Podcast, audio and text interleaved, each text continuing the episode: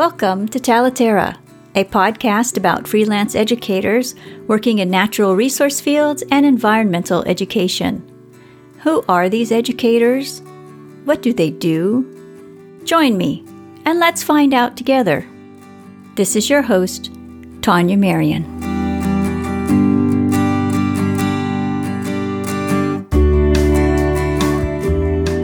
Welcome and thank you for joining me today.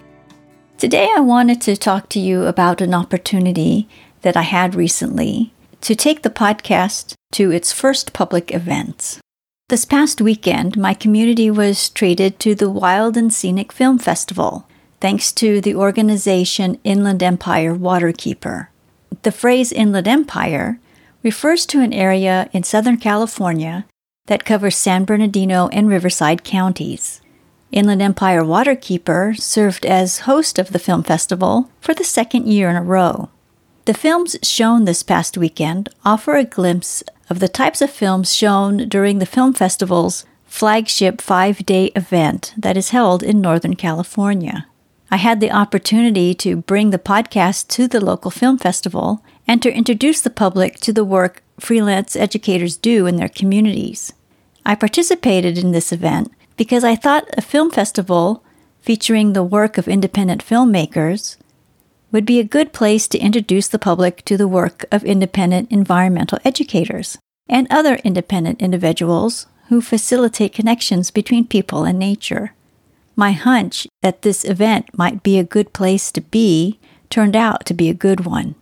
The podcast, my project, and the materials provided by my guest generated a lot of interest. When my participation in the festival was confirmed, I invited guests who have been on the podcast to send a flyer, a brochure, or business cards for my exhibitors table. Scientific illustrator Gretchen Halbert from episode 1 sent rack cards about the scientific illustration distance program that she created. Botanical muralist Kelly Cox from episode 26 sent business cards and a postcard about an exhibition. Environmental educator Sarah Johnson, from episode 6, sent postcards about the youth leadership program she created. Educator Janice Kelly, from episode 7, sent information about Nature Detectives, her after school program. Conservation psychologist Dr. Rupu Gupta, from episode 22, sent article briefs, which are summaries of research projects that she conducted at Knology. Also available for public viewing were the Dunesland Habitat Guide, featuring native wildflowers of the southern Lake Michigan beaches and dunes. This was created by scientific illustrator Kathleen Garness from episode 15. The book about botanical wall charts by photographer Anna Laurent from episode 24 was also on display. This book turned more than a few heads. To complement these wonderful materials, I created a handout that listed all of my guest interviews. Each listing was accompanied by a QR code to make access quick and easy for festival goers. You can download a copy of this handout in the show notes. Overall, the evening was a success. Not only did I have meaningful conversations with the public, I even had a few moments to do some interviews. Of course, I couldn't bring the podcast to an event without asking questions about people's relationship with nature. In between the conversations I was having with guests, I had the opportunity to sit down with three individuals. One person was an attendee, and the other two were from local environmental organizations. Both of these individuals have key roles related to education and outreach, and they were there to represent their organizations. Good evening. I'm reporting from the Wild and Scenic Film Festival that's being held this evening at the Box Theater in downtown Riverside. And this is the touring version of the Wild and Scenic Film Festival. This film festival is held in Northern California at the beginning of the year. It's a five day event, and then the films go on tour the rest of the year. The Inland Empire Waterkeeper group here in Riverside is hosting this event again for the second year in a row. When I speak with guests, I'd like to ask them about their personal relationship with nature. uh, one of the two questions that I always ask is when did nature become important to you? When I couldn't figure out why animals were doing what they were doing. That's when I watched some birds out in Chaffey College foraging in a I didn't even know what the word foraging meant at the time, uh, eating in a different weird way, and I noticed a pattern, and so that got me excited, and I thought, oh, I got to figure this out. I didn't know how to figure anything out. And fortunately, there were professors at the at the school, and they got me on my way. And from that point on, it's been a life of nothing but questions, questions, questions. Why, why, why? And it's a lot of fun trying to figure that out, even though you never will. I also ask people, what is your earliest memory of enjoying nature? I believe it was when I was about five, maybe six years old. My family went on a vacation and we stopped at a particular little lake. Who knows where it was up northern California. And for some reason, while I was standing there pretty much by myself, there was a, a scent that was flowing over the lake.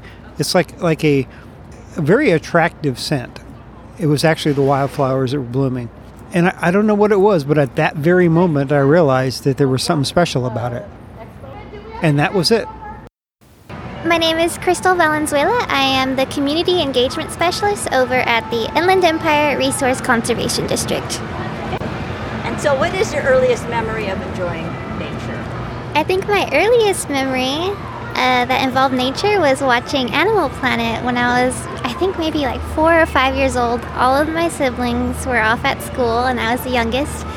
So I would watch Jeff Corwin and Steve Irwin, all of those nature programs.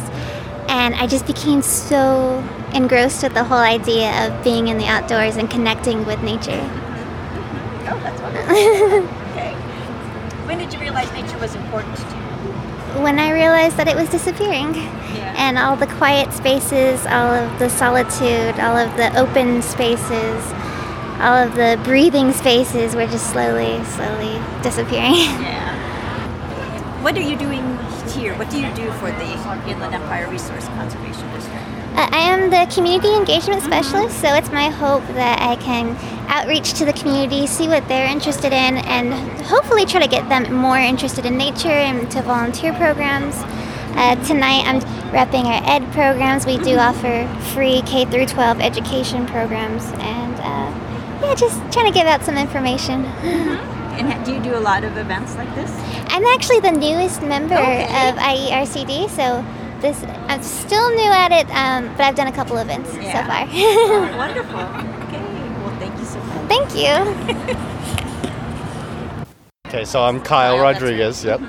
I represent the Western Riverside Council of Governments, and I lead the Environment Department. One of the one of the programs that we encourage is household hazardous waste recycling, which has oil, paint, batteries, medicine, sharps, and just to safely dispose of them. And so one of the things that we're just talking about today is our oil recycling method. Anywhere you can buy the oil, you can safely recycle and that's an AutoZone, O'Reilly's, Walmart, and as well as the oil filter can be recycled as well. Back in the day, it used to be a dust controller that put it in a hole, and so that's why we're constantly telling people where you can take it and recycle it. And so in doing so, we were given a grant funded by the state and just pr- provide as much education outreach. So we do these pop-up events. We'll go in front of an AutoZone. We'll go to car shows. We'll go to schools. You know, we, we bounce around and the the range of people that you can teach of not only that you can recycle, but how to even if there's a spill, how to properly handle a spill, putting cat litter on it to absorb it and safely, so it just doesn't wash off into the drain. Uh, when I speak with guests for my podcast, I always ask questions about their personal relationship with nature. And I ask two questions. One is, what is your earliest memory of enjoying nature? So my mother was a marine biologist, Oh, so she would take us to the ocean and to go and look at tide pools. And so we would look and put your finger in one of them and see the sea urchin crumble up and see crabs running around. And I think that's what kind of really got us going. And my father was a geologist, so we would always come home and they're always rock shopping and fossil collecting. And so to constantly see those type of things, and that's kind of what kind of got it going, got me going. Yeah. And when did you realize nature was important to you? I, I was born into it. I always know that the protection was important, and uh, I think when you see tragic things going on and uh, species just get wiped out that were once vast over here, I think that's kind of where kind of understand nature is important. I grew up in the mountains actually, mm-hmm. and so being in that escape area and then coming kind of to a city to continue to work, you can just get the appreciation of being in a nature and away from the smog, away from the crowd, the light pollution. You get to see the stars, Yeah. and so areas like that, I understand why it's so important to protect an area, and Yeah. that's where my respect for nature comes. Yeah. Well, thank you. Absolutely. I did not have the opportunity to speak with Megan Brousseau, Associate Director of Inland Empire Waterkeeper, during the festival. She was very busy. But I did have the opportunity to speak with her by phone a few days after the event. During my conversation with her, she talked about hosting the film festival, how films are selected, and how she plans to expand the film festival in 2020. when you purchase a franchise, which means like you're you're purchasing the licensing fees to host a wild and scenic and to have access to those films. So when you do that, you're given access to an entire library of films that have been submitted and accepted to the, the festival for that year. And so you can really pick and choose your voice or the voice of the community that you're trying to reach and you can kind of mix it up, and we do our best every year through our, our film selection committee to build something that's not only informational and educational and inspiring, but is enjoyable to watch and kind of has a natural progression and arc. So it can be difficult to do that, but it's it's fun and it's interesting and it allows every single wild and scenic event to be completely different. So even if there happens to be one a month before, 30 miles away, you know that every event is going to be extremely unique and tailored to that community's desires or needs. What have you learned about our community, our immediate community and the extended extended communities, the surrounding communities, through your conversations with people at the film festival over the past 2 years and also their interest in the films that you do select and how is what you're learning changing or impacting the films that you are selecting for the film festival? That's exactly spot on. The conversations that I've had through meeting folks at Wild and Scenic have really guided and changed our goals and what we, we know. So we already knew that a lot of folks don't realize that the river in Riverside and through the middle Santa Ana is so gorgeous and so special and in such peril. We already know that because we are outreaching to the community all the time and every single time we do it, we get new folks that don't know that. What was different this time, and I think this goes along with bringing in new people who know nothing about us because we came up with a really clever advertising. So you're trying to reach this balance between bringing in like-minded individuals that just need to be inspired and connected because those are the folks that are going to give and are going to sit through maybe a little slow between films or they they're committed already. So you need that as your base, but you also want to reach out through clever marketing to folks that wouldn't normally come to a wild and scenic, wouldn't normally be drawn to independent environmental and adventure films. And we did that through uh, the animal ambassadors that we had there and the tacos and beer and, you know, that kind of thing. So because of that, I had conversations this time with folks like a young couple who said they've moved to Riverside two years ago from New York and that in two years, although they've been looking and been ready, they have not found one organization or cause that has inspired them to get involved or given them any kind of pride in their new place and that this did it for them. And they've asked if they can volunteer and become connected with our organization. And we probably had three or four different conversations like that, whether it was a couple that's moved here or someone who works here in an engineering firm and wants to know how they can get their engineering firm involved. So I think that that's exactly what we want. And when you ask how does that guide how we choose things for the, the next time, so you really are at the mercy of what you have available that year from people who have made films and submitted them. And so last year, our inaugural year, it was a bit of magic.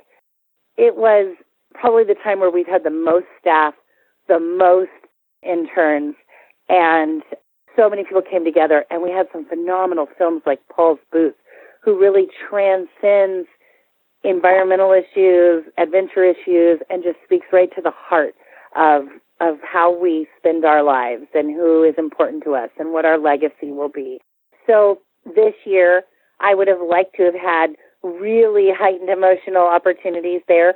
There weren't that many. So what we did this year, we did have people last year and time again this year who support us like Monster Media and Prince on Wood and through individual supporters, we knew that in those organizations and those supporters, yes, they first and foremost love the environment and want to live and model a life of ecologically responsible living. But they also race mountain bikes and they love to do, you know, rock climbing and slack lines. And so I I saw what was available this year and what was different this year was there was some really great adventure films. There was R.J. Ripper, this young man from India who was just innately talented on a mountain bike and ends up having his mountain bike sold by his mother for 90 cents to scrap metal because she's hearing from villagers that her son is being not serious enough about work and life. And you see him weld together a mountain bike from literal trash and end up catching the eye of a promoter and getting a job as a racer and helping his family out that way. And I knew that would speak to our audience. I also knew that more and more of my colleagues and friends were reaching out to me and saying that they wanted to bring their daughter this time and was it age appropriate? And and sons too. And so we chose where the wild things play because it was such a female empowerment film. It showed, you know, it, it was tongue in cheek and fun, but it showed the men that are usually snowboarders and all of these things in their community kind of sleepily having a beer at the bar while these women and wondering where the ladies are. And these women were out doing tight ropes over canyons, doing yoga poses on them, and downhill mountain biking and rock climbing. And so I felt that was a really fun, empowering thing for kids to see. And then because I had so many inquiries of, is this age appropriate? Can I bring a child to this event? I knew that we should pick Big World because boy, did that speak to every parent and child in the place. You know, it's hard to get an eight year old on a six hour road trip up north, but to take an eight year old on a paddleboarding trip in India um, from the States is mind blowing. And I thought it was beautiful in how it showed the ups and the downs and the realities of this, and also the unique opportunity that it gave for this dad to spend time with his son in in a place where they'll never be again and such um, amazing beautiful footage so it does it's guided all of what we pick is guided by our community but also what's available we have big, big plans for Wild and Scenic in Riverside. So we, for the second year, have been at the Box, which is the second story of the Fox Theater Complex, and it's a small venue, um, about 200 seats, and the outdoor terrace has been wonderful for our VIP event. And what we see doing next year is keeping a evening VIP event, but really um, to do a fundraiser for Waterkeeper and our programs, but we want to grow this into a true festival. So next year it will be all day Saturday. There will be films available at the actual Fox Theater. And we will do our, our gala in the evening at the Fox, and then there'll be films running through matinee on Sunday. And instead of just being a Waterkeeper hosted event, I want to grow those partnerships that have looked like a sponsorship up until now and have those small orgs take a bigger stake in the actual festival. So there are orgs even smaller than mine that can't really wrap their mind or their staffing around putting on even a small wild and scenic like ours. And so this is an opportunity for them to sponsor a film or a section of films. And during that time, for them to engage their base and bring their base out and have their moment on stage to talk about their why and give their ask for donations. And if we can do that, we're so much stronger together. So we have tried and true supporters who aren't ready or willing to do their own, but do see the value in it and are excited to take a part of it. So what this will grow into is a full three day festival based out of the Fox Theater. We may annex the, the box as well and have additional showings. We want to have our new hotels downtown that are surrounding it that are opening, have special pricing for that weekend. And we are setting our sights on Robert Redford to ask for him to come and MC um, and introduce his own film. He has a line of films in the festival called The New Environmentalist. We'd like to do a meet and greet with him for our fundraising portion, and we want to grow this into the premier festival for environmental adventure films in California, in Southern California particularly. Mm-hmm. That's wonderful. And you can do it, Megan.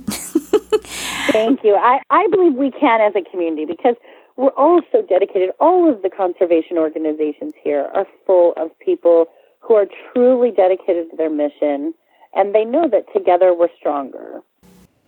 Megan is a true leader in my community. She has worked in environmental education for 20 years and has extensive experience working with children, teachers, parents, and other organizations in the community. She creates programs, leads programs, and launches new initiatives just like the film festival. She is busy, busy, busy, and yet, when you speak with her, she makes you feel seen and heard. During my conversation with Megan, I learned more about her career path. I found out how she launched a nature club for children and their families in 2008 as the local economy came crashing down. I share this information with you because she launched this nature club with two colleagues while she was an independent educator and a new mom. Megan learned valuable lessons developing the nature club, which, by the way, now serves 1,400 families and is about to become an established nonprofit. This nature club has been Megan's side gig for many years. I asked Megan if she had advice for the educators listening to this podcast who are actively building community where they live. Here is what she had to say.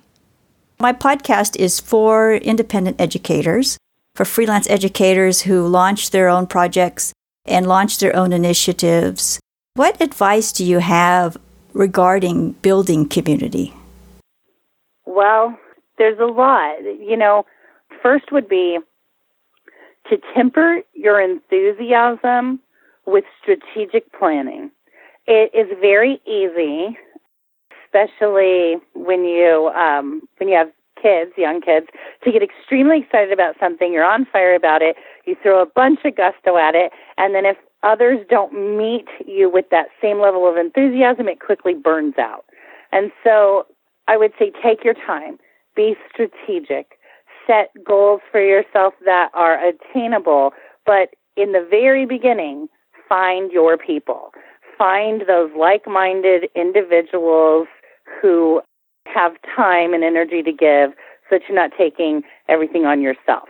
Um, martyrdom doesn't serve any mission well.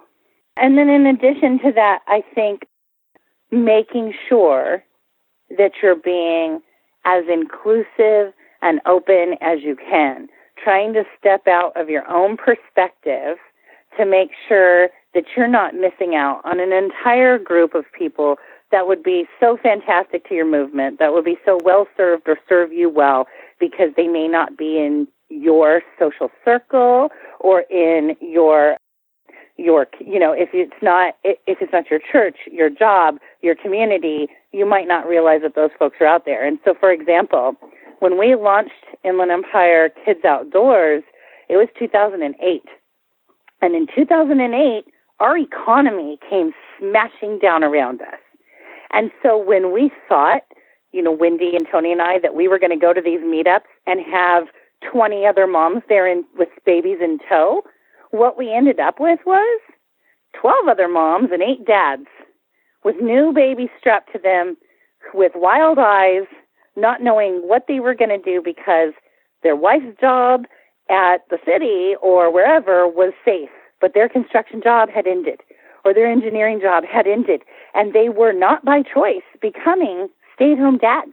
And they were trying to get outside of that house with those kids and didn't really and were out of their element and if we had stuck to our ideas of what we were looking for stay at home moms then we would have alienated all of those families that made us so much better and stronger. Those dads had great ideas and great resources and were fantastic. If we had really kind of only wanted people in the same boat as us that were at home for the first time in their lives and used to being very productive and needed to get the heck out of the house, if we hadn't also opened up to the fact that there are working moms and dads, working families that want to be connected to the outdoors, but have a very limited time to do that, we would have lost that amazing resource. So really stepping back and making sure that you're not just serving your little circle is important. I share my experience at the film festival because it was a learning experience for me on many levels, and I thought others might benefit from what I learned. This experience reminded me of the importance of showing your work. My conversations with the three festival goers who sat down to chat with me reinforced what I continue to observe in my conversations with educators. And that is, family experiences in nature leave lasting impressions. I also share this experience because Megan made many points that are worth remembering for freelance educators who are leading an initiative in their community. Megan's advice is maintain a balance between those who've already enrolled in your mission and reaching out to new audiences. Be flexible. Think beyond your normal approach to your project.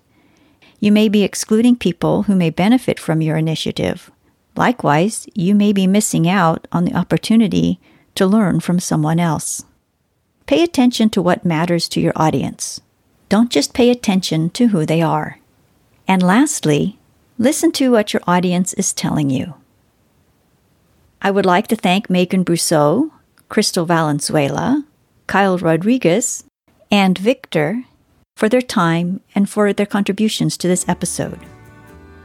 I also want to thank Kelly Cox, Kathleen Garness, Dr. Rupu Gupta, Gretchen Halbert, Sarah Johnson, Janice Kelly, and Anna Laurent for sending materials to share on my exhibitors table and for making the work of freelance environmental educators more visible. To view resources mentioned in this episode, please visit the show notes. Thank you, and I'll see you next week. Talaterra is a podcast for and about independent educators working in natural resource fields and environmental education. If you enjoyed this episode, please share it with friends and colleagues. Thank you so much for joining us today. This is Tania Marien.